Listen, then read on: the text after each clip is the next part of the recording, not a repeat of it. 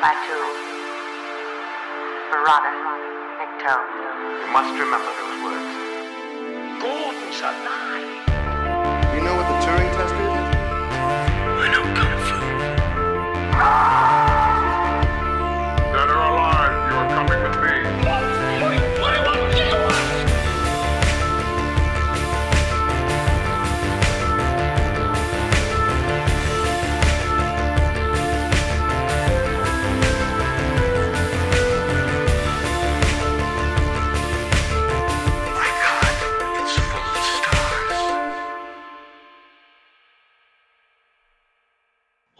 Ladies and gentlemen, welcome back to Stories Out of Time and Space. I'm your regular host, Scott Weatherly, and as always, I am joined by Julian Darius. Julian, how are you doing?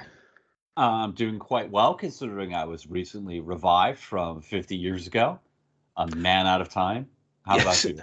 Um, yeah, or a vaudevillian uh, comedian at a time, I think we'll find.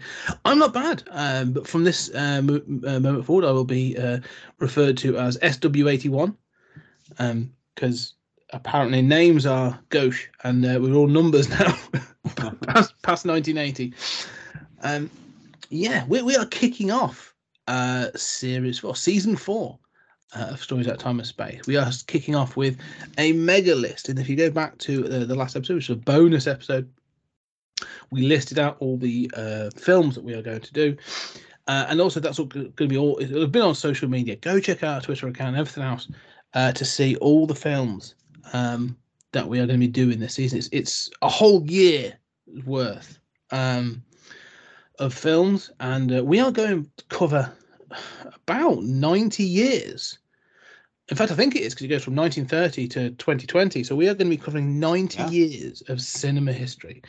Um, and there'll be some more denser periods, I think. Uh, but also, we're tr- targeting some sequels and some remakes and all that sort of thing. So we have got an absolute um, span of diverse science fiction for you on this fantastic season.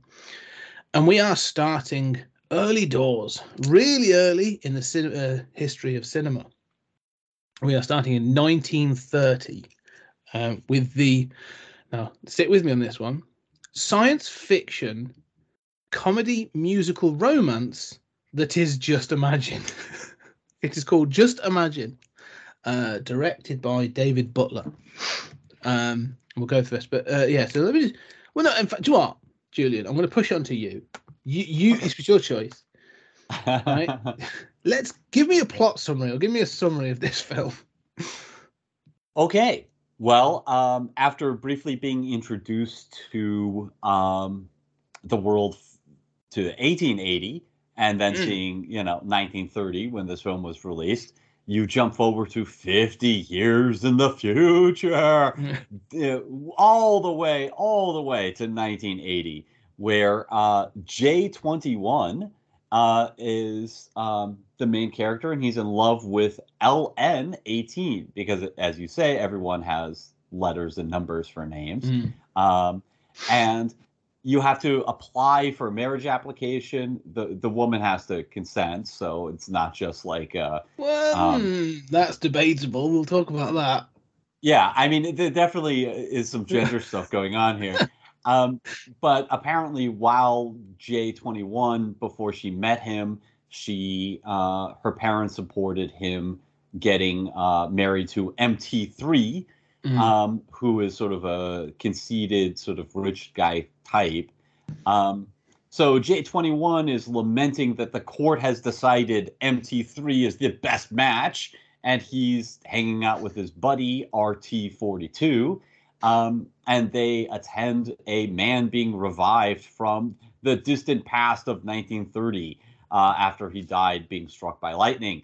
Um, he, the man is revived and becomes known as Single O.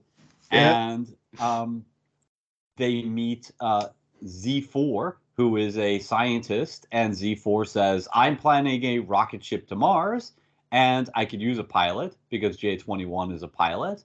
So J21 goes on a four month trip to Mars in order to return and uh, be present for the appeal hearing where uh, he will be awarded the girl by the court.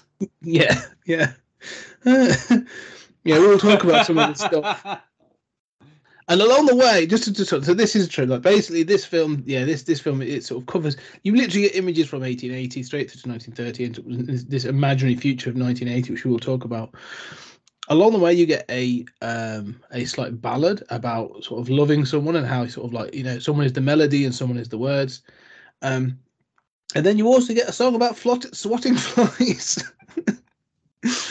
um, this film was a flop when it came out in 1930 and uh, it's one of those where like, I, I I'm not gonna I'm not gonna just just diss on this film for an hour and a half. That's not what I'm gonna do because there are some interesting points in this and it's it's quite fun. But however, even if this was ever made, like, oh, who is this for? like, uh, Yeah. as an audience member, like it's so it's so all over the place. I was like, I don't know who this is targeted at. Yeah. I, I, first of all, let me just come out and say I kind of love this movie. It's- yeah. Um, This is um, it is so charming to me. I mean, the musical numbers are you know a little hit or miss. Um, in fact, I think the strangest thing about uh, envisioning 1980 is like we're gonna go right on with those crooning songs. You know, like it's so absurd. Like you know, and I, I love like 30s music, but imagining it's still going to be just the same instead of like Johnny Rotten or something is, you know, uh, utterly absurd. But, um, you know, you have this wonderful Mars sequence with, you know, uh, a queen and, you know, all this elaborate costuming. You have these models of the city. I mean, and you said, who does this appeal to? Okay, well, you know, it, it is a musical, it is a comedy. Um, but it's also a really big budget movie. I mean, this was a Mm. big budget science fiction movie. This is like, you know, Star Wars or in, you know, 1930. This is like, um, you know, we talked about John Carter previously, and that was a flop too. But I Mm. mean, you know, the goal is we're going to take you on a wild adventure. We're going to, you know, we're, there's going to be song and dance numbers. You know, it's got a little something for everyone. Um, and you're going to see uh, just amazing stuff. And I think it delivers on that. It does on the spectacle, and there's some fascinating ideas. And uh, it, I, I agree with you. That this is charming. I really do. I think there's some uh, elements of this that are wonderfully well thought out. And there's element. Then there's other elements that are just sort of absolutely crazy. and uh, you know, one of the things I will say is that this film, obviously, you know, was was uh, clearly like made and, and released in 1930, and with that comes uh, a certain societal baggage um, that um, it carries. Um, and it, one, there were two. Well, there's a couple of things that, that this film made me think about actually, uh, and one of them I came across a um, a quote from Arthur C. Clarke. I couldn't find out what year he said this, but he said many films that um, present a vision of the future uh, have an idea that the year in which that film was made carries on pretty much unchanged for the period of time until the film is predicting you know so because you can't predict like those those world changing events that will actually redirect history and stuff so um, you almost have to s- assume there's a status quo now i think that's changed a little bit in more modern filmmaking i think we sort of we, we add in we're so used to now sort of these world changing events we sort of add things in and go okay well I think you know even if you look at like Blade Runner or even Star Trek, you know they introduce things like, oh, we've had these wars. That's what changed the direction of history. But this film is very much like what happened if 1930 just became cooler for the next 50 years. um, and part of me is like, yeah, I would take some of that because it looks awesome. Uh, it has that Art Deco-y sort of uh, futurism that that's really cool. Um, so that's one part of it that I like.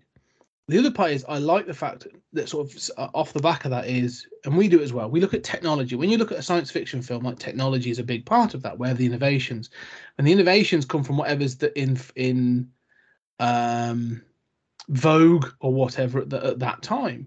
And it's quite clear that air travel was a big part of 1930. Uh, Mhm. And I love how that becomes a big part of this film. I thought the, some of the concepts for those individual flying, uh, individual planes is brilliant. Like I love them. Um, so that's an interesting sort of thing I, I like, just from this sort of this thing of vision of the future. But it also made me then think of all the other films that we have passed. Like you laughed and said about 1980, hmm um, and obviously, yeah, there's no, um, there's no punks, there's no sort of like you know, Black Sabbath, there's no you know uh, Black Sabbath coming out. There's been no sort of Beatles, whatever. But it did then make me think of all those films that we've already sort of talked about that have this vision of the future, sort of Back to the Future Two, with 2015, and um, or, or even sort of like more close ones, like we went- and you know similar to this, Demolition Man, um, Mhm. where it has this vision of the future, and or even we've passed Blade Runner 2019. hmm Even the dystopian ones have this slight optimism of how fast certain technologies and things are going to grow. We can't seem to stop ourselves, and then we get to that year and you go, yeah, we don't have hoverboards or uh, repl- replicants or um, you know all this other stuff. Um, but it, so that that I was just fascinated by watching that that how sort of like you know it. But television communications. Oh, well, I want to talk about that as well. But television communication always seems to come up in all of these, which is fascinating. But that was that was just something that sort of this idea of like yeah, future visions. Um, I find really interesting.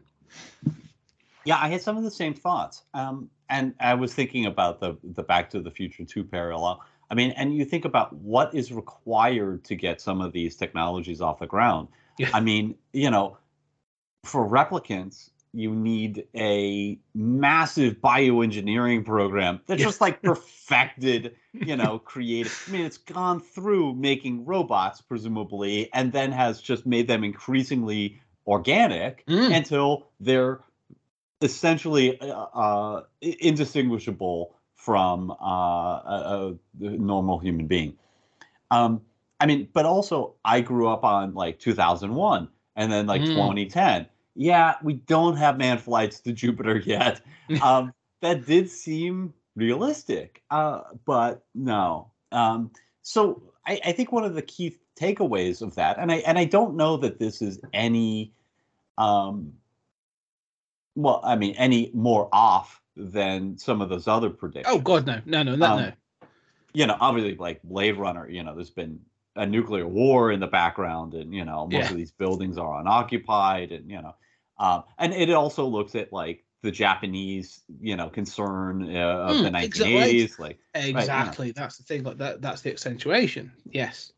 yeah, and so you know, I don't know that this is any more off, but you know, to get to your point, um, you know, what what we underestimate, we sort of overestimate technology, except in the areas where we do get it, right? So Mhm. like on Star Trek, there's still, you know, like it's a big deal that they have like iPads, you know, Yeah. they invented the iPad basically, you know, and it's like, right, around the year 2400, we'll get the iPad, you know, Yeah. well, we beat that, but we still don't have the flying cars. Mm. So, I mean, it's interesting the way that technology advances, but it's also massively interesting the way we underestimate social change. yes. That, you know, technical change, technological change happens slowly. Social change, I mean, relatively speaking, we've had more technological change. You think about what life was like 100 years ago, you know, I mean, this is almost 100 years old. Mm. I mean, it's flabbergasting. You know, I mean, most of this country isn't even electrified yet. You Yeah. know, um, so you know, I mean, it's just absolutely flabbergasting to think of. But in a human life, it seems to come relatively slowly. But then, you know, in 1980, obviously, this movie can't anticipate, you know, rock and roll. It can't No. anticipate, you know, um, feminism. I mean, it can't anticipate, you know, it, it imagines food being pills, which we've seen in other stuff, right? Yeah. Like that'll be much more efficient. We'll just take these super vitamins. Um, but then, you know, I mean, like it, it doesn't imagine like, oh yeah, by the way, we're gonna have regulation on that because like in Mhm. 1930, they're still serving, you know, most uh, meat is sawdust and in contamination. Yeah. Well, th- do you know what, that, that, that, that- I do, I do want to explore that because one of the things I'm interested about this is you say obviously this is a science fiction film. This is this is a, a let's call it a blockbuster of its day. Okay, it's aiming for that big big sort of ideas. Um, what are the yeah sort of. But the, the theme of this film is interesting as well. Like the, the, the film breaks up into two parts because there's two films here. Like there's literally like you could break this into two bits and have literally have two films. there's the romance story of of someone who's trying to prove their worth in this modern, you know, in this future society of like you have to have contributed something to the society or be shown to be contributing to the society to then sort of be able to have these ideal matches because uh, MT uh, three owns a paper. He's a publisher. That's what he does. Um, and so he is seen as being contributing because he has this newspaper. So he's able to. That's why he's preferred over J, uh, JT, sorry J21. So this mission that J21 goes chooses to go on as a pilot to Mars is so that he can actually elevate himself up through these contributions to society. That's the point. That in in in itself is a film. You know, you can go hmm. with all the social struggles. You, you know, you can do all this other stuff. You know, it made me think of things like Gattaca that we've we've covered in the past. This, that's a film in, in and of itself. And I kind of like some of the stuff in there. There's some great sort of ideas in there. You know, that Romeo and Juliet kind of sort of like you know, unrequited love or whatever, lot of star, you know, star-crossed lovers kind of thing. Then you've got this other story, this guy out of time that's revived from 1930 and 1980, this sort of fish out of water comedy uh, that, is also its film in, in and of itself. and I'm like, wow, I've just sort of smashed these two ideas together, and it's it's it's it's baffling and kind of fun at the same time. Um, and so I sort of I have to sort of take them apart, sort of put them together, because they have different themes. Um, the whole thing about this love thing is about, you know, there's this story that they have this idea that sort of touches on it because they talk about being, you know, this idea of being uh, uh, perfectly matching the words and a harmony together, and they have all this other stuff, and this idea of don't basically don't uh, shit under someone else's love, like you know, don't swat a fly because that fly has a wife and kids, and like you know, it may bizarre. love some other fly. yeah, exactly. Like, and so I, I, when I mean, when she's drumming on that uh, set sofa, like, and they have a whole section of like choreographed fly swatting. Mhm. That, that that notched this film up at least a star for me. Like, that that's going up to another level because the the girl who does that's D she plays uh, D six is her name and she sort of appears in something like Marjorie White. She's great in this film. Like she she's actually really cool. Um, and so yeah, there's all that sort of stuff about this you know this thing about sort of like you know do what it takes to be sort of like, but it's not in that thing. It's and this is I want because I want to focus on that for a moment because again looking at its context, this is someone um working within the system. His mission is to work within the system to elevate himself so that he can get the girl, right? To to Mhm. acquire the love story. There's no rebellion there. There's no sort of thing. If this was a modern story, you know, let's sort of say, I don't, I don't know, last 30, 40, maybe even 50 years, let's still call it 50 years, not, you know, the story would be about how he rebels against the system and how it would they- they'd be showing how bad the system is like 1984 style of how corrupt it is and or how uh, constrained it is. And that would be the story you know that would then they would end up together in some other way that way. So it felt interesting that it, it's it felt very conservative in its values of like you know well we're going to work within the system to make this work. I'm not going to i'm not big enough to shake it down. I'm going to work within the system which i thought was really interesting um, for a protagonist Yeah. I mean, you know, it's worth keeping in mind that this is, you know, about 10 years off of the Red Scare. oh yeah, yeah. Um, You know, the first Red Scare, in which, Mm. you know, anarchists and, you know, Italians, frankly, and just, you know, immigrants are being rounded up and deported and, you know, just absolutely having their constitutional rights trampled on. Um, so, you know, I mean, there is clearly a sort of rejection of the role of government in deciding these marriages. The film wants you to, you know, think that that's bad, but it's not going to present a revolution movie, right? No. because it's not a Bolshevik movie, which is, you know, what that might have been seen at the time. Um, and there is a kind of, I would say, quietism to it, right? Mhm. there's a sort of like American um, right. We um, wouldn't like this, but also we are not going to have a revolution over this.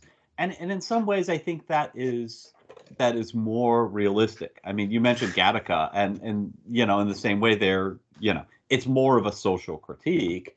uh, obviously. I mean, even Blade Runner, you're supposed to feel like it's terrible that these replicants are treated this way, right?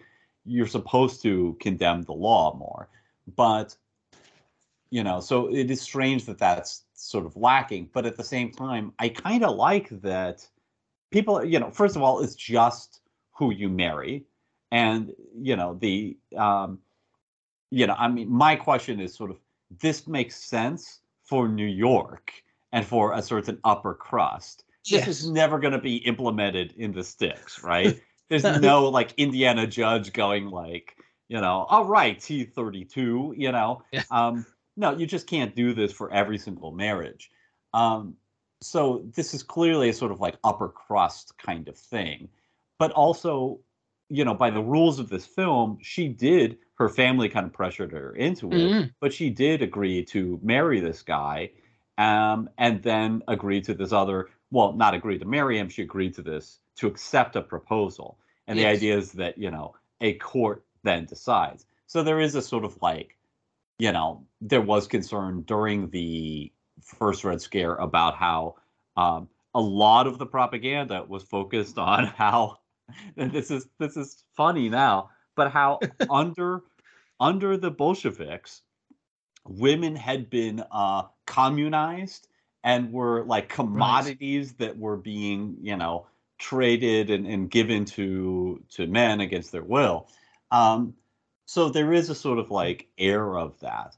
Um, but at the same time, you know, she still has to agree to the proposal, just that she ha- regrets this one, and she had it. She says when they're on the airplanes, you know, that she hadn't met J twenty one yet, and that's Mhm. the one line of dialogue to explain it. Yeah. Because you, you're you right. know- There's no revolution, right? There's no. No, no, and that, that but I think that's very much more of a modern thing. Like you said, that's what I'm saying. I'll take this in the historical context of the period it's in, because there's one, there's one sort of like you know, mi- there's a minor character. You get very few peripheral characters to give you a view of the wider world. You get odds and sods, so you get Z4, like you said, and but you also get this uh, census taker Hmm. that comes round and basically forces her way into the apartment. And I kind of like this because I actually really like RT42. Um, because he's he's this, he's sort of like the cheeky one. He's the sort of like delinquent of the two, and and he, he is kind of charming and and um he's kind of he is quite fun. But she actually says they talk about the, the whole thing of marriage comes up um because she says about who who lives here you know what what you know are you male or female and they talk about the dog as well which never comes back again you know Yeah. leaves for four months um Yeah, it's just a joke that he's his name is K nine, right? Yeah, I mean, yeah, yeah. Um, but she says about the fact that, like, basically, like you say about that, she has that women have to accept the proposal, but they can't make a proposal, Yes, that's right. and so women, you know, and she, so so basically, this this census taker is sort of you know lamenting the fact that like no one's ever made a proposal to her, hmm and RT sort of RT is very much sort of like, oh, that's a shocker. Like you must be, uh, you know, fun at parties. Um, and he's kind of he's sort of mean to her, but like in a in obviously in a jovial way. But like, it's this there is that glimpse of, um, again this this thing of accepting one's role. Like she's like, yeah, well, yeah, yeah, I can't. I've never been proposed. You know, I've never received received a proposal, but I've still got to do my duty. I'm the census taker, sort of thing. Mhm. So you, you, there's little glimpses of a wider world, but it does. It is clear how. Um, ma- I don't want to get into the sexism just yet, but how male centric this world is. Yeah, I mean it, it's fundamentally patriarchal. Yeah. Um, yeah, I mean I, I thought that that line was also key, and and it, it's it's strange that like that's a feminist line, right? Mm. Like I should have equal rights. So Yeah. you know, like it. Why is it the expectation, especially in the 1930s, that a man is the one who asks a woman out? A man is the one who asks a woman to dance. Um, back in the day, that was a big deal Mm. and uh, you know, honey, wanna wanna go to the soda fountain with me, you know? Um and, and there are vestiges of that today, but but it's mostly gone. But I mean, that is a sort of feminist line. But at the same time, you know, you sort of see how nobody really questions it, and Um, and even the, I mean, the the main uh, woman, you know, Ellen, Mm. which I think is you know mildly clever. Um, Ellen, you know, eighteen, uh, she sort of objects to you know like, well, why why can't I make this decision myself or whatever. Um, but I- mean, and, and I often think about this sort of like, you know, in the context of like the flappers of the twenties or something, uh, who were proto-feminists, right? Mm. um, you know, um, obviously this was a completely sexist, you know, uh, bizarre from our standpoint society, and you have these women who are questioning it, but who still go along with it in other ways. Um, Yeah, when you say they question it, they, they're not like you say. This goes back to it's not being a revolutionary movie. It's not about that. And so questioning it, I say I, I don't get questioning it is too strong a word. There's a sort of like you say, there's an air of not not so much manipulating the system, but like you see uh, Ellen and D sort of being as friends, how they sort of like you know get around MT uh, three, like you know, oh she's got a headache, and she just starts there, sort of like patting her on the head, like she's poorly. This is terrible. You go out and enjoy. You're not like women have got, you know. Um, this and this, uh, please excuse the language of me, but like their wily ways of because that's what this film is. It's sort of Mm. like oh, women have got their wily ways of you know getting around these things, and it's it's got that. However, there is also a song to, quite early on about having um, a girl from like the good old days, oh yeah, almost like like grandma used to be, which was a little is a little creepy in and of itself, but like it talks to and it, it, goes through a series of sort of uh, images yes, um, of women in different positions, and there's a dancer that, or the, the one that is clearly presented to be potentially a flapper, but then there's a woman reading a book while she's ner- you know, while she's sort of like pushing a crib and sort of bits. And there is there's this even in this there's this idea of, um, you know, well I'm not I'm not looking for uh, a, a feisty woman of spirit and, and who knows what I, I'm looking for an old fashioned woman who and it goes back to this idea of sort of like yeah this is you said about this idea of social change this is a film set in 1930 but made in 1930 set in 1980 about someone from 1930 saying i wish i had a I, you know like you say almost saying i wish i had someone from 1880 Um, do you know what I mean? And so that song in Yeah. and of itself sort of felt interesting. I was like, okay, this is really sort of the the what what what you know. I'm I'm I'm quite comfortable that Jay um, likes Ellen, you know, and they are in love, and I'm, I'm they they're well and they've got chemistry and it all works fine. But what he wants from her is really unclear. Like, you know, this idea of oh we, we work together, but I want you to be almost subservient to me in this sort of old fashioned way is his true desire. And so it's, it's interesting how that sits even within this film. I think that's true, um, and and I want to explore that more. But but I want to first say that I don't know that we're immune from that. Um, You Mm. know, certainly it's less so than it used to be in the past. But I think of the Clintons, where you know Hillary was as smart or clearly smarter than her husband, but you know it was just expected that a woman puts her career on hold first you know um and and that made a certain kind of sense because the man you know was likely to i say the man as if this is just totally heteronormative but you know this film is as well but i mean the man of a uh, of a um, you know heterosexual couple could have more income right so Yeah. i mean it does make sense um you know and but of course that's also self perpetuating Mhm. so yeah i mean i don't know that we're and i still see that happening today to to a lesser degree uh but it still does happen um you know and and some of it is frankly to my mind that you know especially men in their 20s are more narcissistic than than women in their 20s and Yeah. you know a little more insistent on yeah wanting that but um but in that sequence of sort of the good old days now i mean i don't think of it as going back to the the 1880s i think of it as it's also sort of like buttering up the audiences right Oh, Like, yeah, you yeah. know 1930, you know, like we're on the cutting edge of modernity, and you know, um, in the future we'll progress, but you know, um, we were when it was just right.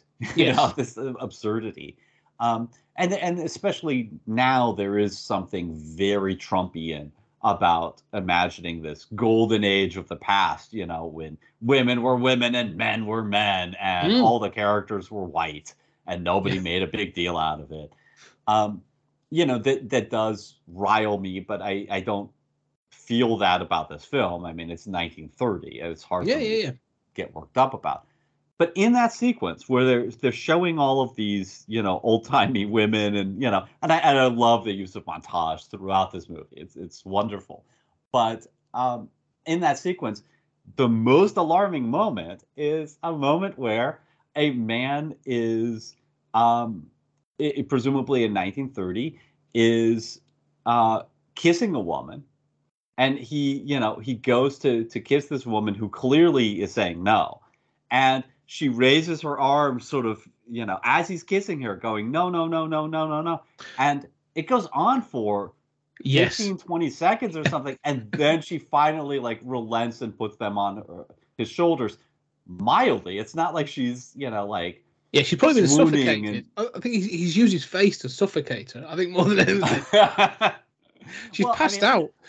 and of course today we think oh my god this is abs- this is it's you know non-consensual Yeah. um, but there is this this old-timey attitude of sort of like well women are programmed to resist and it's your job to push on and sometimes no doesn't really mean no and and he's not raping her right i mean i don't mean to Well, but this we don't know what goes beyond the 15, 20 seconds. God knows. But well, yes, that's true.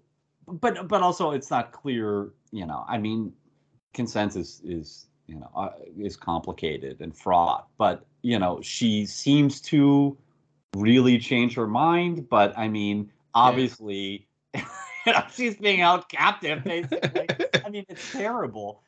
I I think that is the part that's dated so poorly.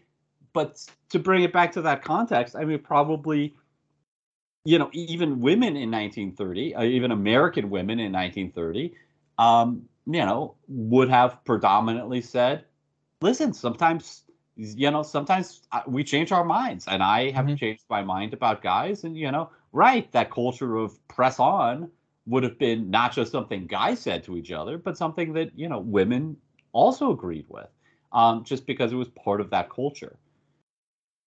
Yeah, that's a good point. I mean, that's the thing. Actually, it's one of the things I wanted to sort of touch on because of the the sort of the the third act of this film, like this idea of culture, um, and what's accepted and what's the norm and stuff. But um, th- this idea, this this weird nostalgia this film has, though, um, it's not nostalgia. You're right. It's not a nostalgia. It's this weird sort of promotion of 1930.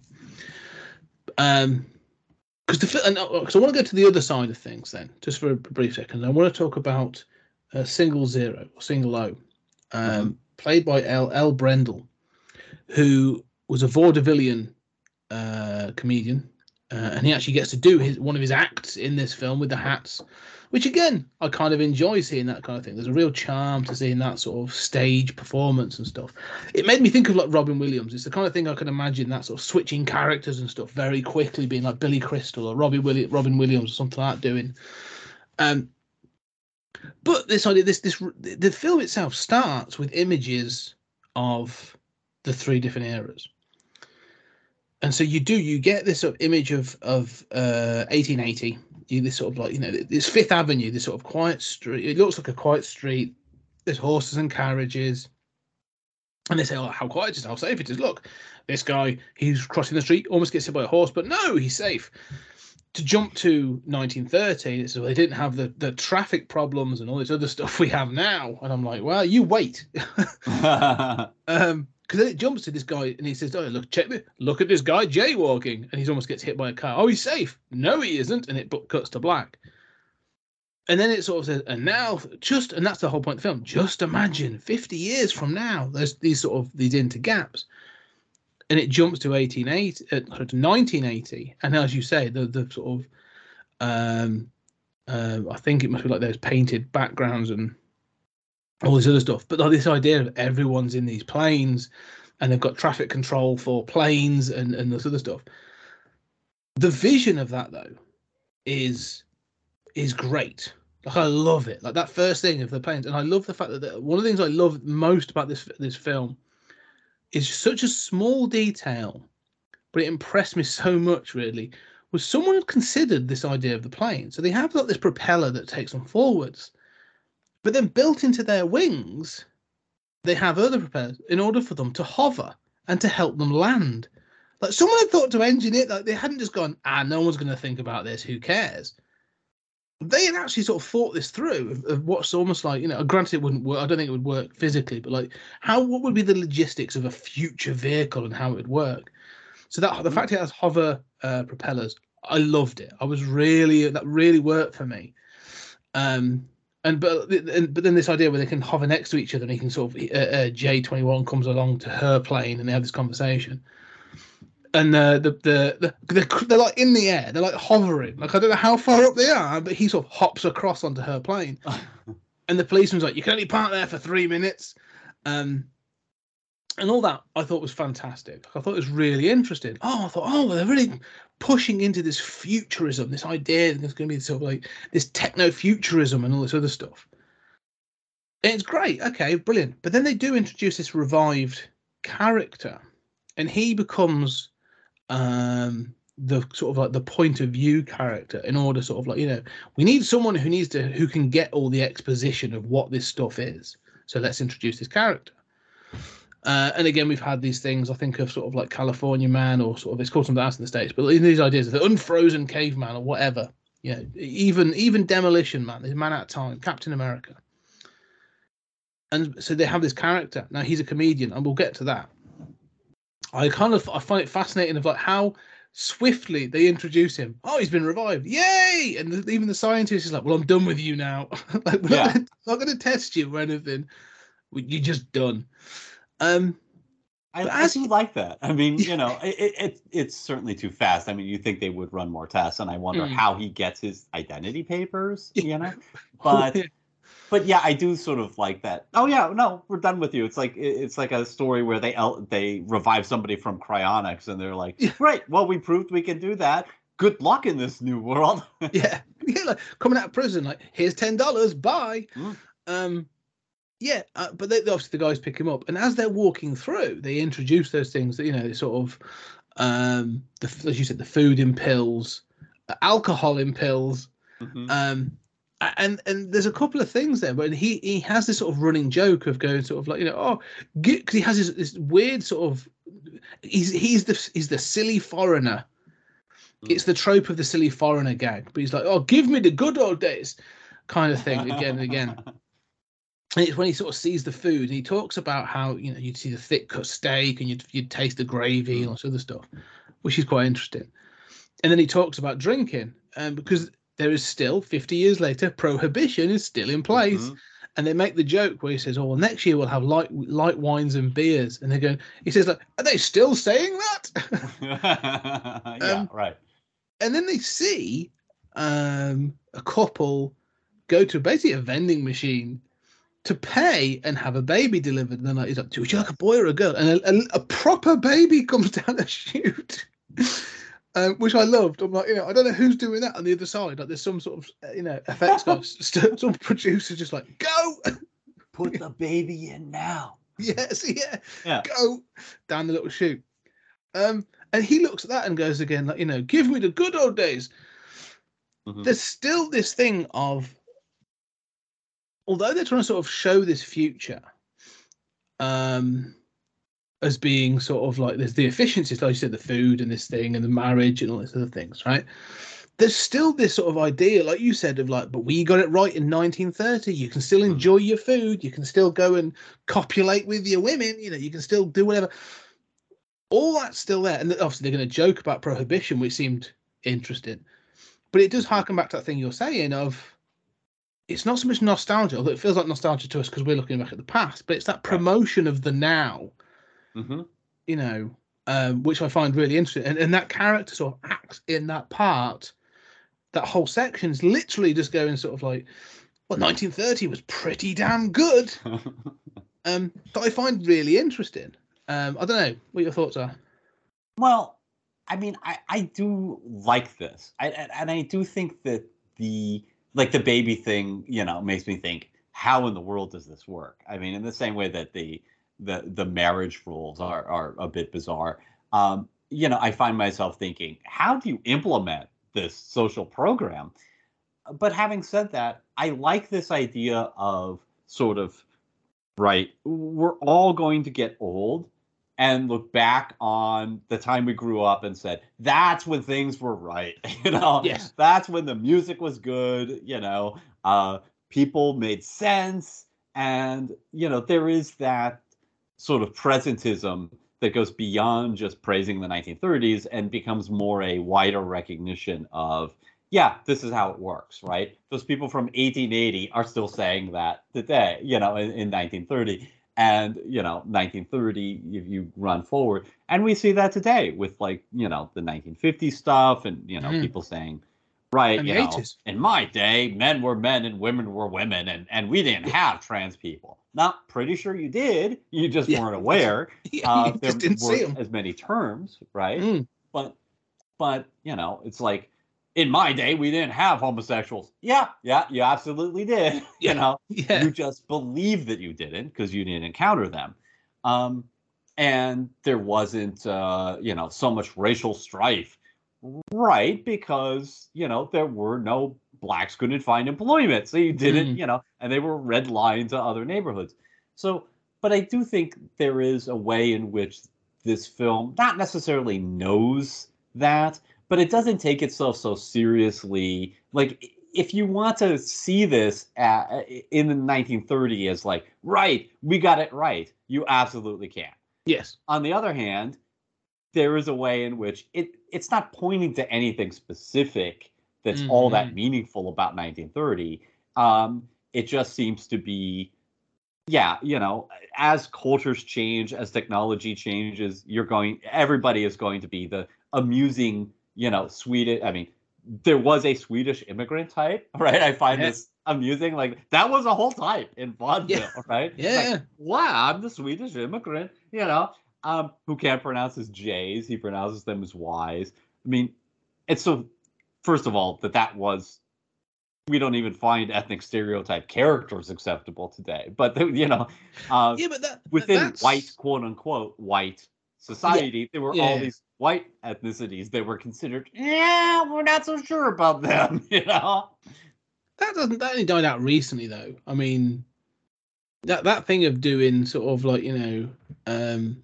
well, in the, even in the eighties, what was the Russian one? You in in you know in my country, sort Yeah, of right. like all that all that stuff was still going on. Well, it for the last it's only been the last 10, 5, 10 years where it's really probably sort of like hit home, even to the extent of like, well, th- these black or Mexican or, or you know ethnic uh cartoon characters really should be voiced by someone of that ethnicity, not just a sort of like a white guy that can do a lot of good voices.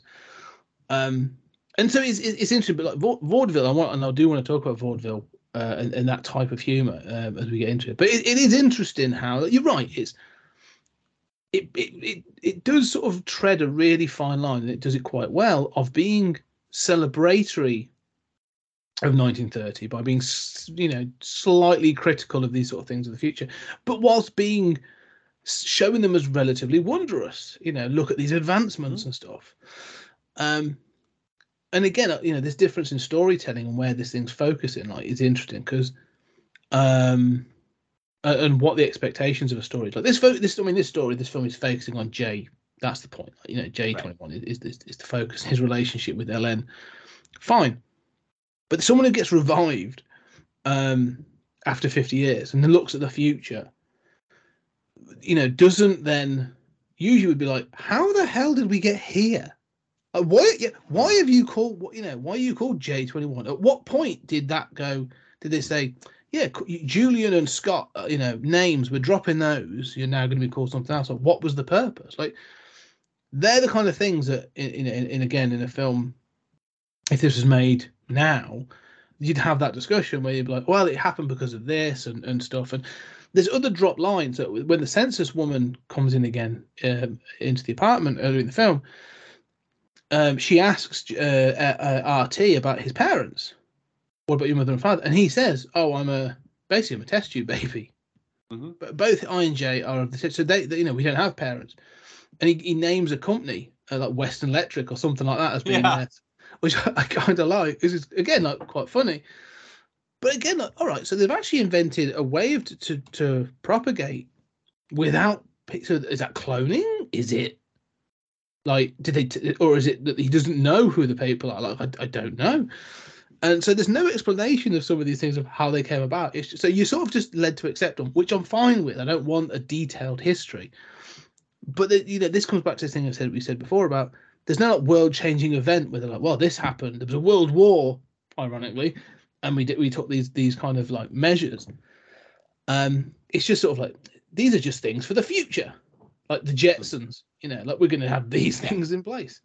Um, so yeah, Well- but they're, they're there to be wondrous.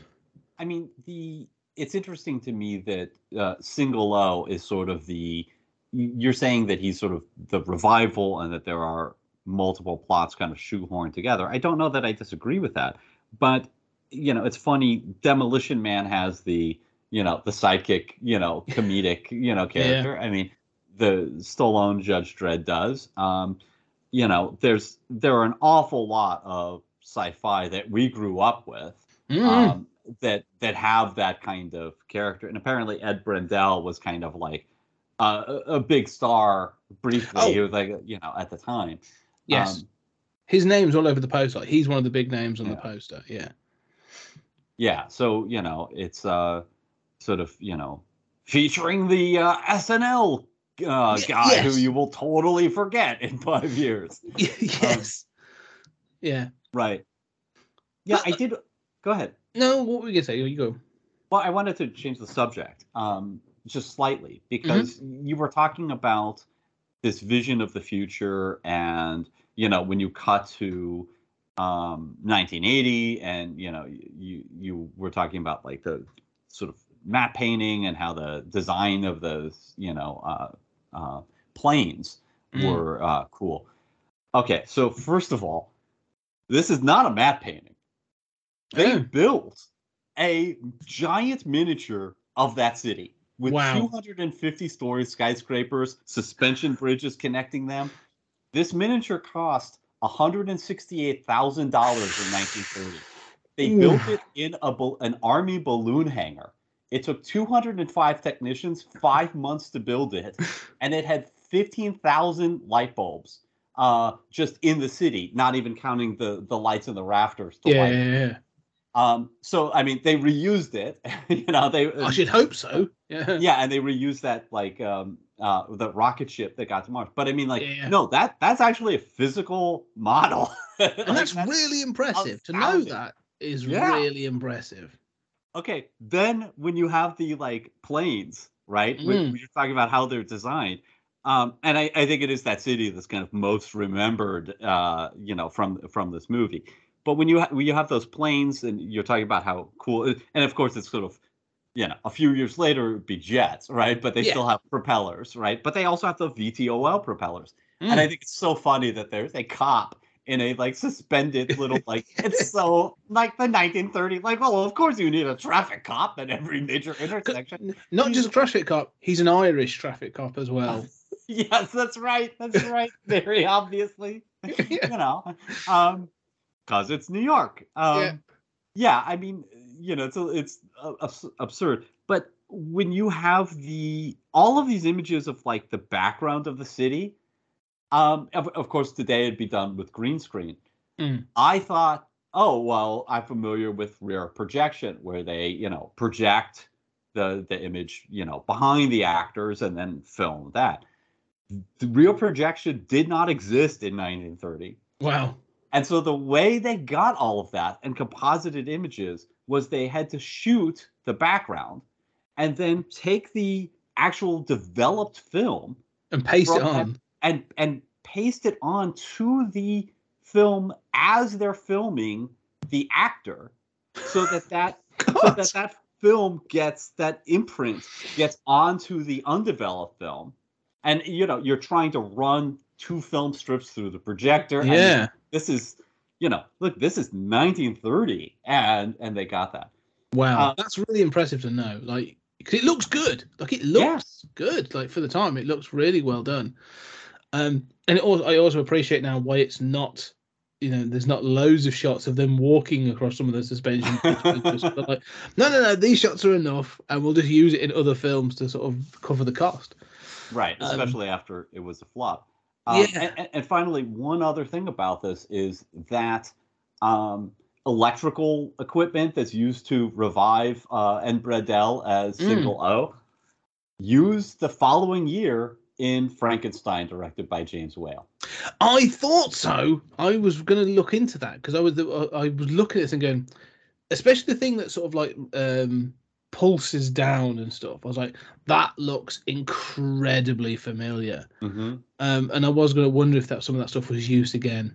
Um, and and if I remember correctly, that starts for this film, goes into Frankenstein, and then winds up being used in the actual props were used in Young Frankenstein by Mel Yes. Brooks. yeah, yeah, So yeah. like in the 1970s, they're shooting a comedy based on a film that was reusing that plot prop Yeah. from this thing. That's quite impressive. So yeah, I mean, th- this film has got a legacy then that you know unknown more for its via its visual effects than than uh, Mm. than say its plot. That's really impressive. I mean, that sort of you know, um, and I would say that about the sets. I actually want to say about some of the sets in this as well. Some of them are, are a little sparse. You know, uh, the apartment. Again, this is not a knock. Like their apartment is relatively sparse. Um, but the and the courtroom is relatively sparse when they go for the appeal and all this other stuff. However, it's quite clear they knew where to put their money because they've done obviously the big sets and stuff for, for the backgrounds and for the models. But then when they go to like the girls' apartment um, and stuff, like they've put more money there, and it, it, it's subtle, but it, there's a nice uh, contrast between this sort of relatively sparse uh, not so much bland, but very male apartment that the two uh, Mhm. two guys, RT and Jay, live in.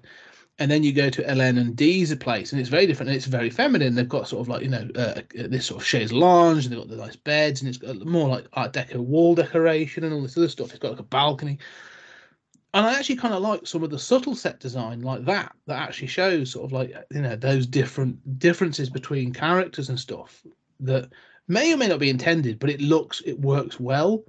Um, and so I, I liked some of that. and also wealth. It shows sort of this difference between wealth. Like the J- J- uh, RT and J are supposed to be pretty poor, like they're low on the, the social ladder. Um, and obviously she's now sort of like you know linked with uh, with MT3, who's got more money, and her family's got more money because that's where the whole thing's set up. And so I like those sort of those the visuals in some of those as well. I was I was sort of noting um, were quite cool. So that, that that sort of like I say, I think some of the visual and the production design in this is actually really good. I think they've actually put some thought into it. Again, like to say in the planes, this is an idea of like the way these planes come in is they slow down and they use a hover to to come to the ground. Like I was like, cool. That won't be using a jet plane until like the Harrier jump jet and stuff in like until like the sixties. You know, so brilliant.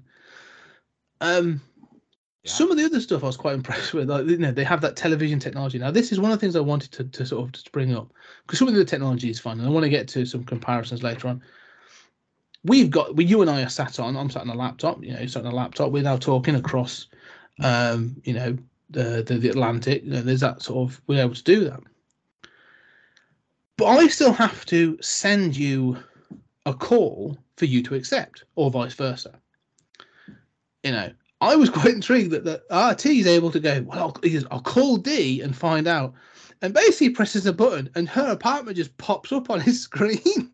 Mm, and she's mhm. sat there in her lingerie on the bed. And she's he's like, oh, shame, shame. And she runs off and gets something. And I was just like, I, I, I- it's clearly for a joke and stuff. But I was still like, for everything else you've done where you've thought things through, this seems really weird that you literally can just pop up in somebody else's apartment or somebody else's house on a video screen. Seems really bizarre. But it why, was why does it seem bizarre? Just that it's so um, well, she doesn't accept the call. Like she li- literally just turns on, and she's like, "Oh my god!" Like she's surprised that the call Yeah, is she's basically being spied on. I mean, that is Yeah. another sort of like weird gender moment, right? Like, haha, you know. But there is a line of dialogue to explain that, where you know he just sort of opens the the window. You know, there's a sort of uh, vertical Yeah, uh, shield that raises, and she's on the the TV. Um, and there is, I think she has a line of dialogue where she says, "Oh, I forgot to turn it off when we last talked." right. So apparently, you know, there's just it, it's just like I, I I've left channel. the Skype connection open, and and you're Right. like, right, I'm gonna I'm gonna check in on Julian. Oh, here he is lounging on his couch. You Yeah. know? Yeah, but again, I'd say, all those things sort of work well for this film. It's, it comes to the charm of it, and I'm going to say the charm for the first two acts. I, I do want to talk about this. There's one thing again. I'm sort of uh, there's one thing I wanted to throw in because we talked about the time before we get to the finale and we get to the the, the big bit. This film was made in 1930, and we're not far off the transition from silent to um, talkies, as it were and you can sort of see there are some actors in this that really seem to struggle with a natural delivery.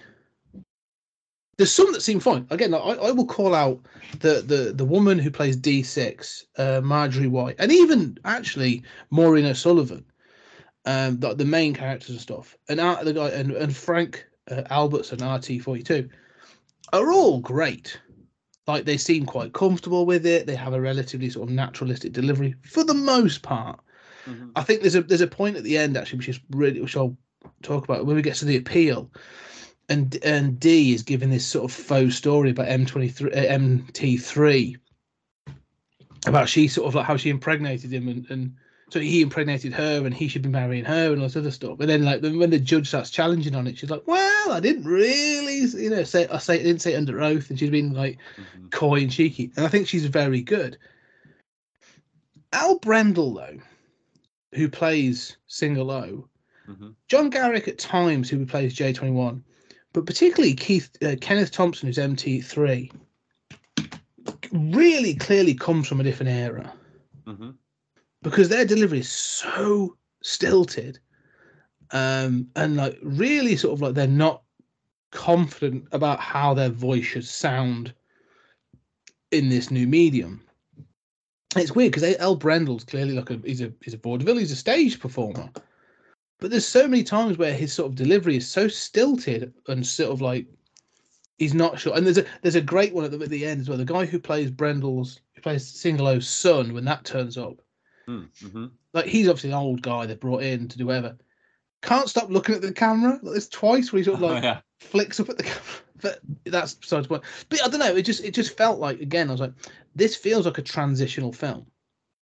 Like there's people in this that have been in silent films, and there's films that there's those that are coming through on talkies, and I can feel that different style of acting, sort of like almost at odds between some of these performers. Did you know? Yeah. You know, what are your thoughts?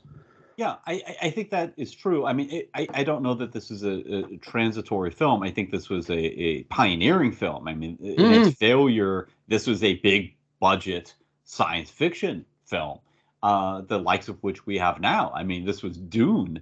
This was Yeah. crazy Yeah. ambitious, and its failure really ended, except for serials, uh, big budget, you know, Hollywood uh, sci-fi. Um, I think what you're pointing out is true and um you know of course on stage um you know especially you know especially back then i mean actors really had to exaggerate right Yes. and so actors who came in this period and in, in previous decades from a stage background would wildly exaggerate because you Mhm. know they've got to see you in the back row right um, so you know and and stuff that works on stage in a way that it doesn't in film um, and so i think we're much more uh, comfortable with tiny shots you know close-ups today. Obviously you know this is not a close-up movie. Um, the close-up massively overused today you know, to the point where it's such a cliche such an easy answer to for things. But um but we're used to much more subtle acting and subtle displays of uh, character and emotion. Um, but it does get to um, it does get to the era and sort of like what is entertaining. And I think that you see these miniatures, you see, I mean, you know, we'll, we'll talk about Mars in a moment.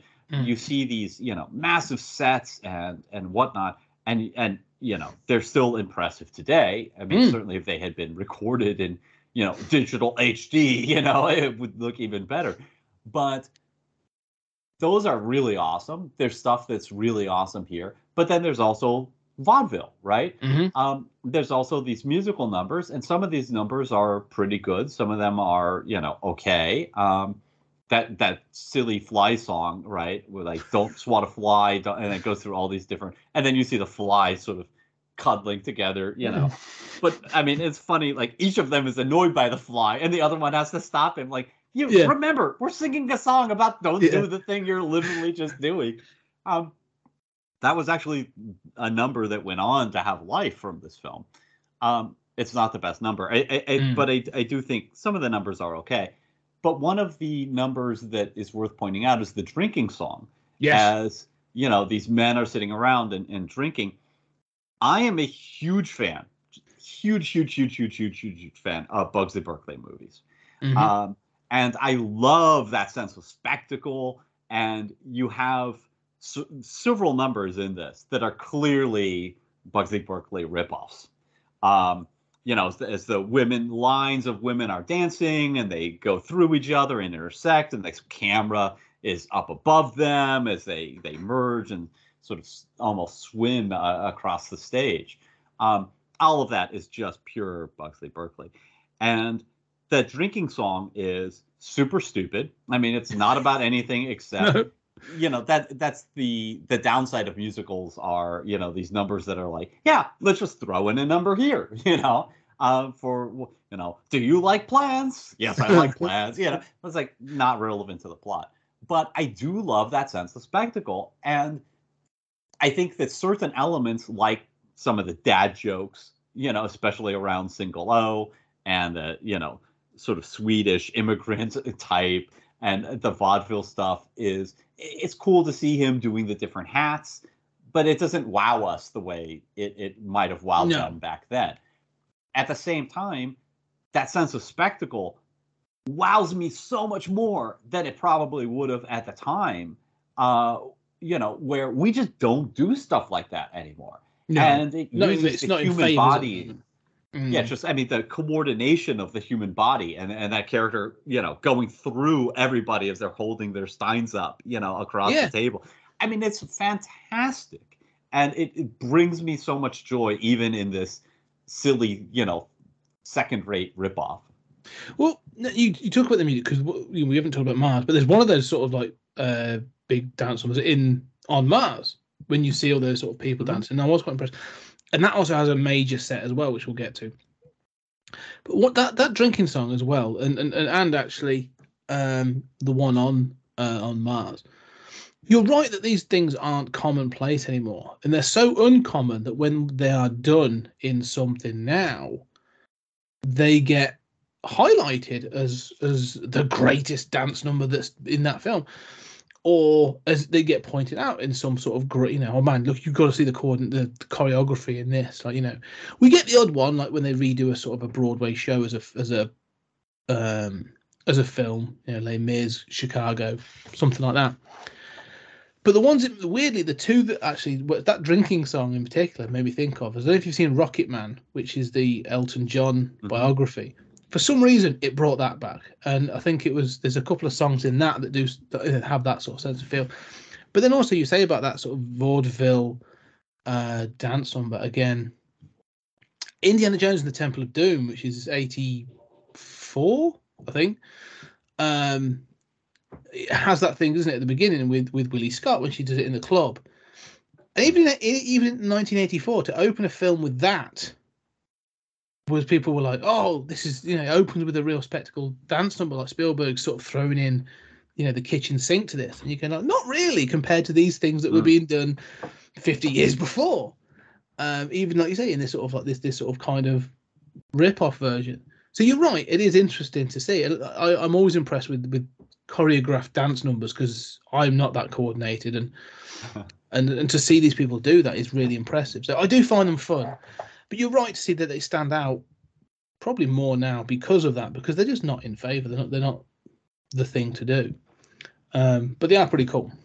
Yeah, I mean, and, and the training and the costuming and so much of the long takes where it's Yeah. like, wow, you know, this is this is one take, Mm. um, or a, a few shots uh, is is really impressive.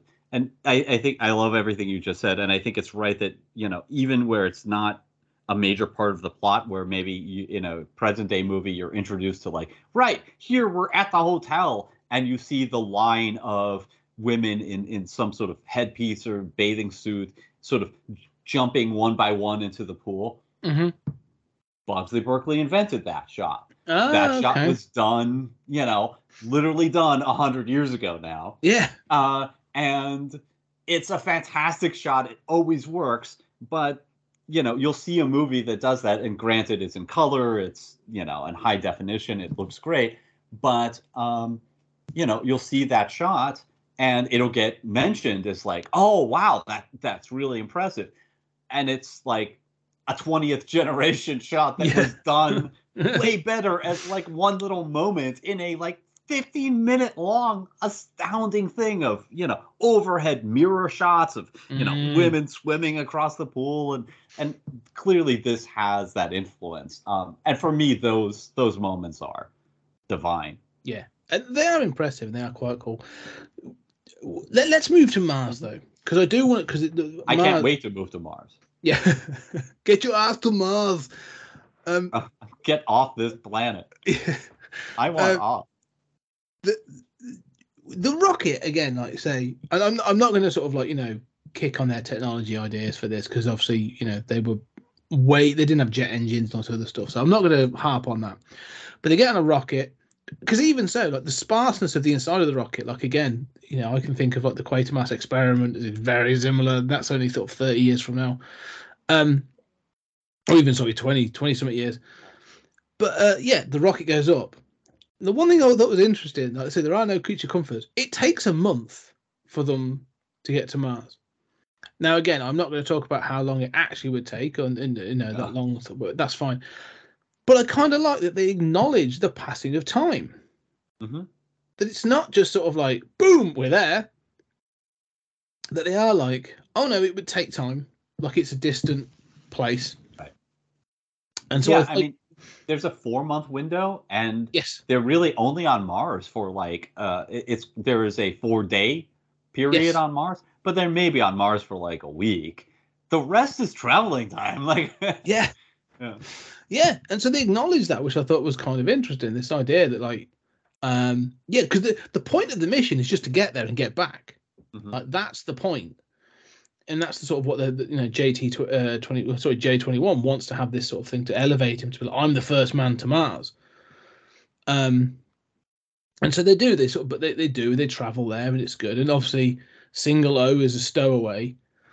Um, not knowing where they're going, so you know, um, and, that's t- t- t- that's one of the weird moments when they sort of when they tell him it takes him a like a, a, a beat to respond and then he goes you know you tell me now and sort of collapses in that sort of like over exaggerated way and then they laugh and you're just sort of like no like i'm going like you know how much fuel do you have? Like can you carry this extra person? It's not a con- it's not a consideration it doesn't matter. Um but one of the things i do like is there's there's two things i kind of find interesting. This idea of martians and and what they are but also the fact that the the because this is a black and white film in 1930 but they give it a red color tint for Mars. Now that was added later. Oh, was it? I Yeah, wasn't sure. That was okay. added later. Yeah. Uh, I mean, the, yeah. It was good to see the difference, though. I liked it for me. It was a bit worked. I was like, oh, they're a Mars. That's cool. Uh, but what are your thoughts? Go on, hit hit us with your thoughts on the whole Mars section then, because it's it's interesting. as, as the writer of Martian comics. Uh, yes, Plug exactly. plug.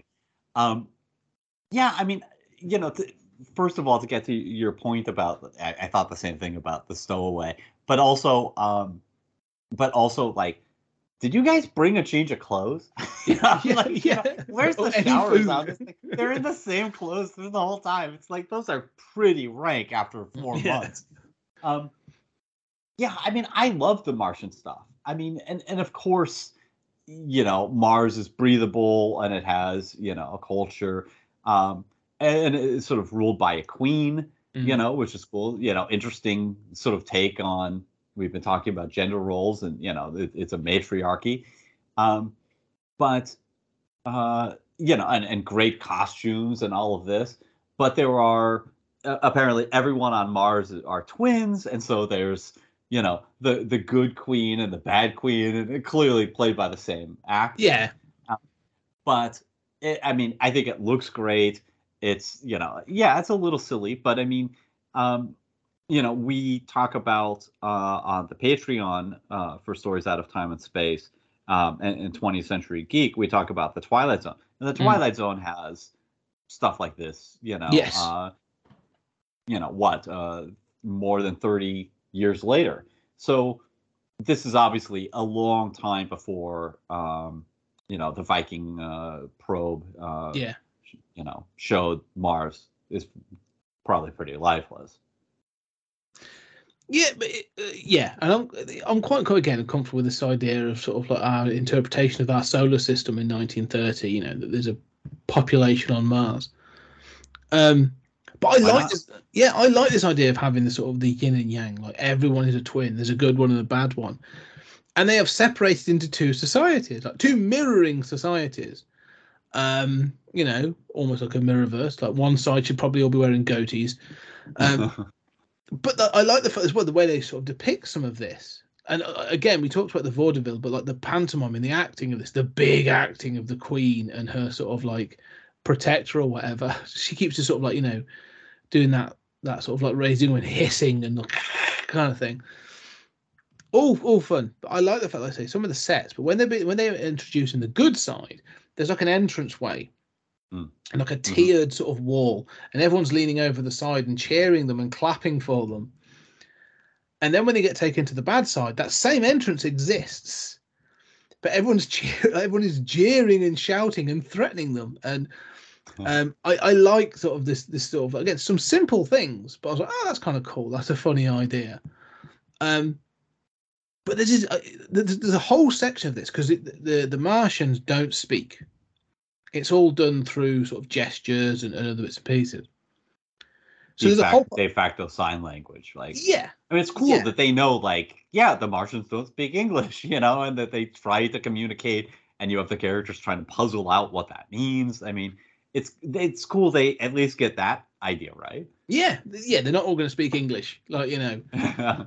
Um, but also, I have to say, like, there's a bit where they're sort of they're with the goods and they're putting on some sort of display. There's like a dance number and stuff going on, and then the bads attack. And I, I must have missed them because I watched it and I was like, "Is there any explanation as to why this is happening, or is it just happening?" it just shows them to attack, right? Yeah. I mean, you know. It, it's it's fortuitous. I, I didn't know because I was thinking like, uh, do they indicate that they've seen the ship land and they're sort of coming because of that, or is there something else that's triggered it? I don't know.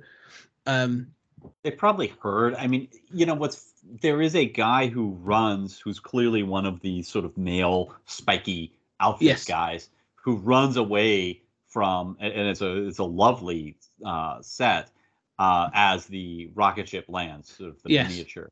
Um, and it's not clear which tribe he belongs to, but Mm-mm. then later on they they go and they have to choose do we go left or right, uh, and they flip a coin, and that leads them to the good guys. yes. Uh, but yeah, I mean, it doesn't make sense why why now, but No, I, I- was just wondering if I'd missed something, if there was an explanation. But if there isn't, I'm not that bothered. Um, but I do like all this stuff again on Mars. It, it, like, it takes it. One thing I would say is it lasts a bit longer than it needs to. Um, I mean, it, it definitely feels of sort of like the Flash Gordon serials or the the Buck Rogers sort of serials, and that's all kind of cool. But it, it does sort of go on, and I think one of the problems I have with this point is where the vaudeville sort of gets a bit tedious. So the character of El Brendel sort of, or Single O he continues to have these sort of moments where he's like he faints or he's like you know oh my and sort of or he gets into a sort of a tussle and he'll get bopped on the head and then he'll collapse or he'll stagger. And you've said about this being a rip off, or this being, being a blockbuster, been sort of like taking others. He was brought in because he's a name, and you made a really good point about oh he's like the SNL the actor that sort of like yeah you'll you you'll have forgotten five years from now sort of you know the Will Sasso of sort of like you know goes off and does a film. And all I could think of is, you know, this this guy on his own. Yeah, there's others, but like, it felt like this is the kind of thing that like the Marx Brothers or Laurel and Hardy do ten times better. Mhm. That sort of like comedy, sort of vaudeville uh, timing, and sort of like that pantomime of being hit on the head, reacting, spinning around, and doing stuff. And it sort of, I went off actually, and I went to sort of check, and I thought I'm interested to just watch a couple of those. And I've been, I, I've seen quite a bit of Laurel and Hardy and stuff, and I've seen a bit of Marx Brothers, but I went and checked. I went and had a quick look on YouTube. And I was, I was like, yeah, do you know what? They are good. They are really good. They're very rehearsed. They're very well done, especially when you watch some of their films and stuff. And they, they, there's a reason I think that those stand up, and obviously they're teams and stuff. But there's a reason that they stood up as classics, or they stand up as a sort of you know iconic from that sort of transition from vaudeville to screen, and this guy probably doesn't. Um, and so I just thought that was interesting. Sort of like he does his bit, and he's got this, like I said, this foreigner character, but like he, he never, his timing never feels as spot on or as crisp as some of those other acts, and so it, it, feeds again into that thing of like, yeah, he's he's he's popular now, but like they're not getting the top notch comedian or you know, because again, probably a cost. I'm pretty sure even in 1930, like Lauren Hardy probably cost a fortune to to hire or something. There's a, and there's two of them, so I don't know, but uh, it, it just starts sort of like wear on me a little bit. That I was like, okay, this is still going. This is still going. This is I'm still doing this whole thing of running around on Mars. But Yeah, I mean, I, I keep thinking about Rob Schneider. Like, Yes. you know, right? Like he's hot. Let's put him in this, and it's like, Yeah. oh man, you know, like, I mean, to his credit, El Brendel is more talented than Rob Schneider. Okay, and, yeah, you know, um, and also the vaudeville acts, you know, can uh, especially the hat number and stuff, um, you know, ha- have a charm to them and, and are kind of cool. But you're right, too much time is given to that Rob Schneider character who they think is going to be a big hit with the audience, and you know, in retrospect, you know, is is not that that impressive either a talent or those jokes, you know, don't land compared Mhm. to other stuff. Um, I don't know that the Mars section is too long. I, I do have some of the same feeling that like, you know, especially with the El Brendel, Al, Brendel stuff, that I was bored with, Yeah. you know, some of that, and I and I thought that this movie moved at a rapid clip. I mean, we've watched a lot of movies, not a lot, it's a minority, but we've watched several movies for this podcast where I'll sort of, you know, stop in the middle and think, wow, you know, like I've got another hour to go or something. Yeah. Never felt that way here. I mean, I was No, no, on no. for the ride. But during the Mars sequence, it does, I do sort of think, well, I mean, I find myself thinking two things. One is it's dragging a little, Mm. but also I'm thinking, how the hell are they going to get back and wrap this up in like 10 Yeah. minutes, you know? Yeah. And and I sort of feel like the Mars stuff should be longer. I feel like, but it should have feel like there's more going on. It should be more entertaining than it is. I love the costumes. I love the the dance numbers.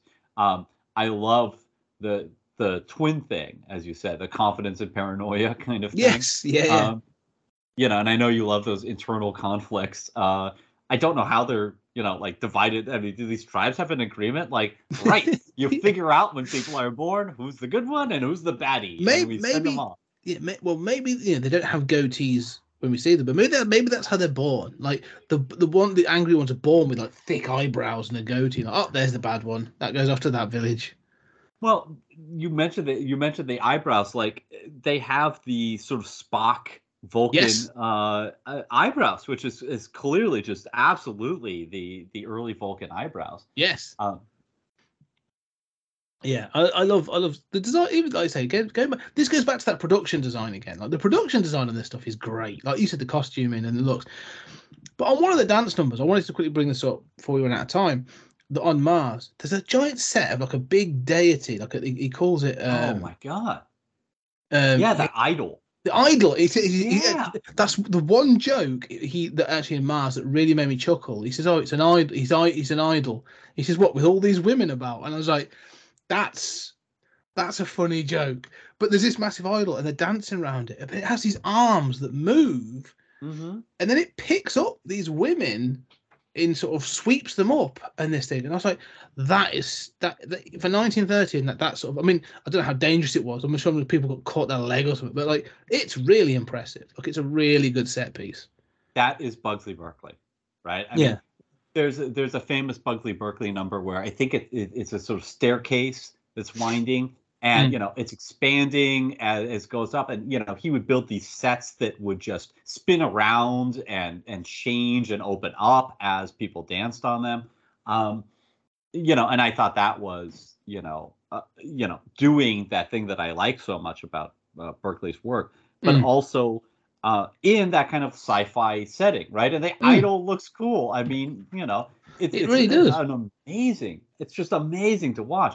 You can imagine seeing this on the big screen, yeah especially in an era where you know before color, where you know this would have been just.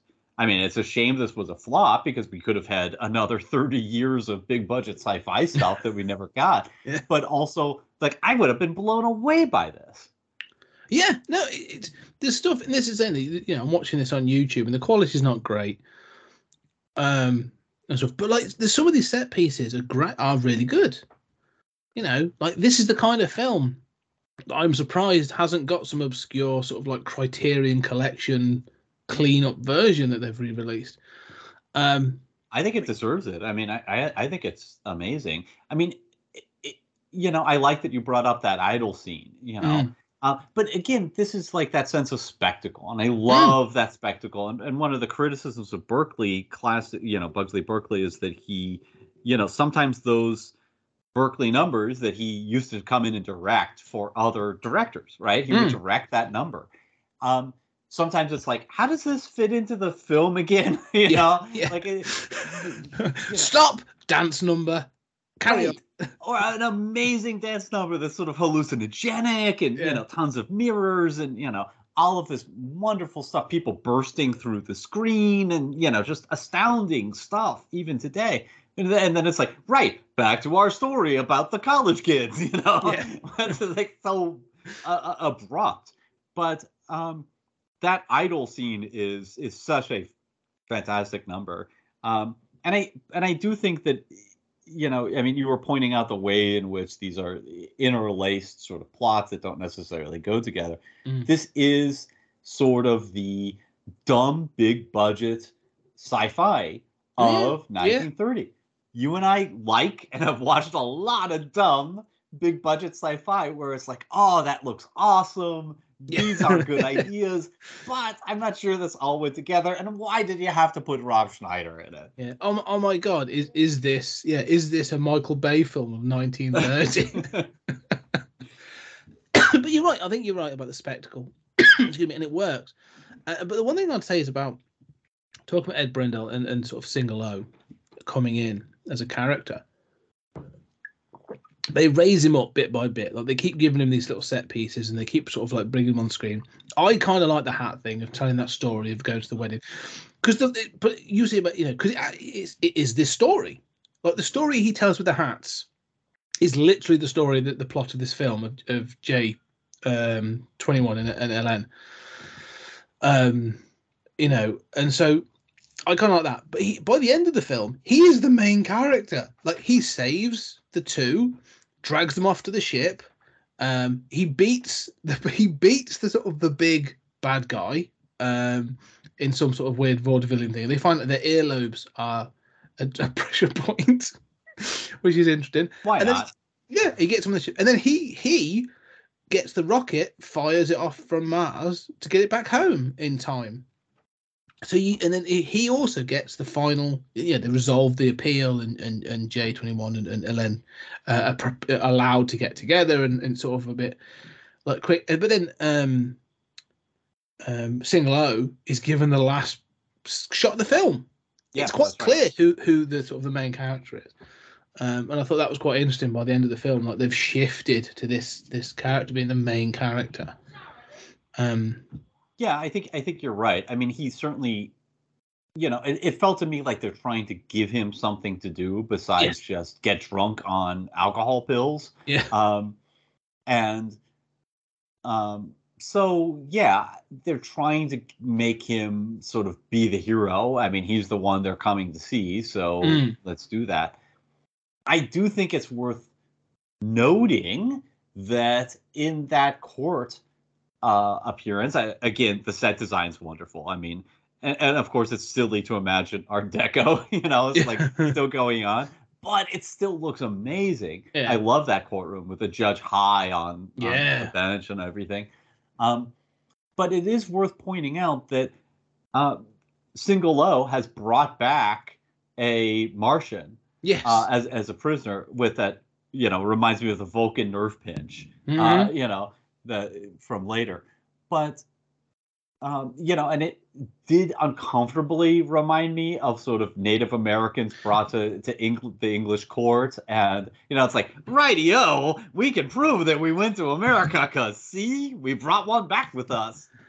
that that we haven't sort of we, we, we're we're running low on time, but that was Yeah. one of the things I was curious about because the depiction of the Martians, the sets on Mars, feels very much like, and and, and I'm going to be very careful with some of the words, but that sort of like early, almost like Victorian sort of like depictions of Africa. Here's the African vibe, you know, umbo all that umbo that, that, that bone through the nose, all that kind of horrible stereotyping that happened. And then it does seem to feel like it transitions towards almost like depictions of Native Americans. Like they're going for that sort of savage, you know, kind of thing. And it's it's interesting that it, it- it's conflicted because they have a queen and they have they're all nice and this other stuff, but there's still that element of like, well, they're not as, as advanced as us, kind of thing. Um, right. Well, and and also, I, I mean, both. Look, Africans were were brought before the crown too. Oh yeah, yeah, yeah. um, you know but but there is this trope of other spaces right colonized spaces spaces of noble savages quote unquote can be Yeah. matriarchal Mhm. and you know but we here in civilized you know Yeah. england you know we know the proper way um and all of this stuff but th- there is a sort of like cultural space that's allowed to do that Yeah, no, it, it, it is an interesting thing, um, but we are we are coming to a close, so let's let's sort of resolve with our sort of final thoughts. So, Julian, just imagine, do you have any final thoughts? I mean, I kind of love this movie. Um, you know, I mean, I think the spectacle holds up. I think the miniatures, the special effects really hold up. You know, it is. Look, I mean, it, it, it's more coherent, a sort of you know silly spectacle sci-fi story than a lot of stuff. Um, and you know, finally, uh, I want to say that you know the as silly as these names are, uh, I do like the sort of LN. Uh, but as silly as these names are, um, it reminded me of C3PO and R2D2. Yeah, and, and let us not forget OB1. yeah, who, you know, the, the people thought, oh, well, maybe he's secretly a droid or one of those clones from the, the Clone Wars, because it sounds like OB dash one. Um, so, you know, I, I'm glad maybe there's that. more influence for this film than we would sometimes think. I'm glad you said that. I almost made a mech, uh, a space mech joke earlier. I thought, no, I'll leave it. I'm glad you made that connection. Um, but you, you yeah, so you you enjoyed this film. Yeah, I, I really like this film. Yeah. Um, it was fun to go back to. No, I'm, I'm, and I won't. I, I refuse. I'm not, I'm not going to sort of diss on this film. I, I went back and I was I, within ten minutes. uh, I think one of the things I'd say is I was impressed with the pace. I was like, this this film's you know is is. Uh, what I always say, ten minutes of the film starting, like you've got to get through those opening credits because it's like the old films where the entire credits are at the beginning. Um, but that you're right. This film moves at a, a, you know a hell of a pace. There's a lot going on. There's a lot to see. You know, remembering this is in 1930, it's full. It's chock full of ideas at times. Um, not all the jokes land. You know, I think they've aged out, and we've seen better versions of them. And even a lot of the vaudeville kind of sort of hu- excuse me humor is done better elsewhere. However, there is a real charm to this film, uh, and I kind of like some of the musical numbers. I like, I do kind of like the sw- the the fly swat film uh, song. The drinking one was good. The, the the dance performances at the end and Mars are good. It, I was I'm, I was surprised that sort of I got to the end of this and I was like I didn't hate that. like I enjoyed that. That was good. Like I've never heard of this film, but I, I think I got something thro- from it. So um it, I, I don't think I'll ever go back and watch it. I don't think it's something I'll, I'll, I'll seek out again. But I'm glad I've seen this sort of like early um swing for the fences. And we, we often say that we, we like that kind of thing, but this early swing for the fences of like, yeah, let's try something a bit crazy and see what happens. and this this mixture of sort of like this this sort of like mix up of everything, uh, you know, doesn't always work um in its running time, but it's it's fun. Um, let's talk about you. You say actually, you, you know, good point. Sorry, I just want to hit on this. You've just said about Space Mechs and George Lucas, right? Obi Wan. Don't forget, we in this season we are going to be talking about TX THX thirty eight. hmm So you you want to talk about? I think George. You're right. George Lucas has seen and enjoys this film. Yeah, and and the other thing is this that spaceship. I mean, I I did. I know I, I've commented on a lot and we're out of time, but that that shot of the moon, the shots of Earth from outer space Yes. are cool. I mean, Yeah. there should be more cloud cover and stuff, but you know, it's funny how they say nobody's seen this before. So clearly, there's never been. You know, it's just like our first trip into outer space. It's like screw the moon, we're going straight to Mars. You know. yeah. So I mean, it doesn't make sense, but I like when he looks through the telescope at Earth and and sees his beloved's face. You know, uh, sort of singing um, the the love song um, about the melody and the and the words. I, I, I did what did find that quite charming. But but the that rocket ship was used in the Flash Gordon serials. Yeah. Um, yeah. and those those sci-fi serials which really start around this time and are the only sci-fi in, in, you know major major budget sci-fi for quite some time is where Star Wars comes out of. So, Exactly. Yeah, yeah. And also, don't forget, 50 years from this point, 1980, that rocket would be replicated for Flash Gordon. yeah. So if you if you were to transpose the director of this, David Butler, would be like, well, where does we go with science fiction? I'd be like, well, watch. Here's a film from 1980, and I would show him Flash Gordon, and he'd be like, oh wow, we haven't moved on much at all. um, but yes, anyway, ladies and gentlemen, welcome uh, to season four of Stories Out of Time and Space. This is it. We've just been covered. Just imagine from 1930. Uh, there is a link, um, and I'll I'll make sure it's in the notes. There's a link down to the YouTube or a YouTube version of this. It's ready available. Just so you know, it's um um mostly fine. I think I found there's a, there's a couple of edit uh, jump edits that sort of like you know where footage may have lost, but it's literal seconds. It, it looks fine throughout. Um, other than that, I hope you've enjoyed this. And if you do enjoy this, don't forget to go back check out the episodes we've done before. The three of the seasons where we've covered like you know tens of films. Red Dwarf, Westworld. Recently, we've done Doctor Who, and go check out our Patreon. As Julian said, uh, we are talking our way through the Twilight Zone, episode by episode, and there's a couple of extra bonuses on there. We've we covered the Doctor Who, uh, the movie from 1995, and the comic relief special, The Curse of the Fatal Death. So go check those out. There'll be a link down to our uh, Patreon down below. Uh, but aside from that, Julian, thank you very much for letting me imagine. Um, this has been a wonderful experience. Uh, well, you remember those old ads from DC Comics, you know, Yeah. in the 19 just imagine, you know. yes. uh, all the heroes united. Um, so next up is Doctor Cyclops from 1940. yeah, we jump in 10 years. Yeah, let's see what, what, what the 40s have to offer for us. Uh, I don't think there's any musical numbers in that. We shall find out. Uh, but, ladies and gentlemen, thank you very much. And uh, we shall talk to you again soon.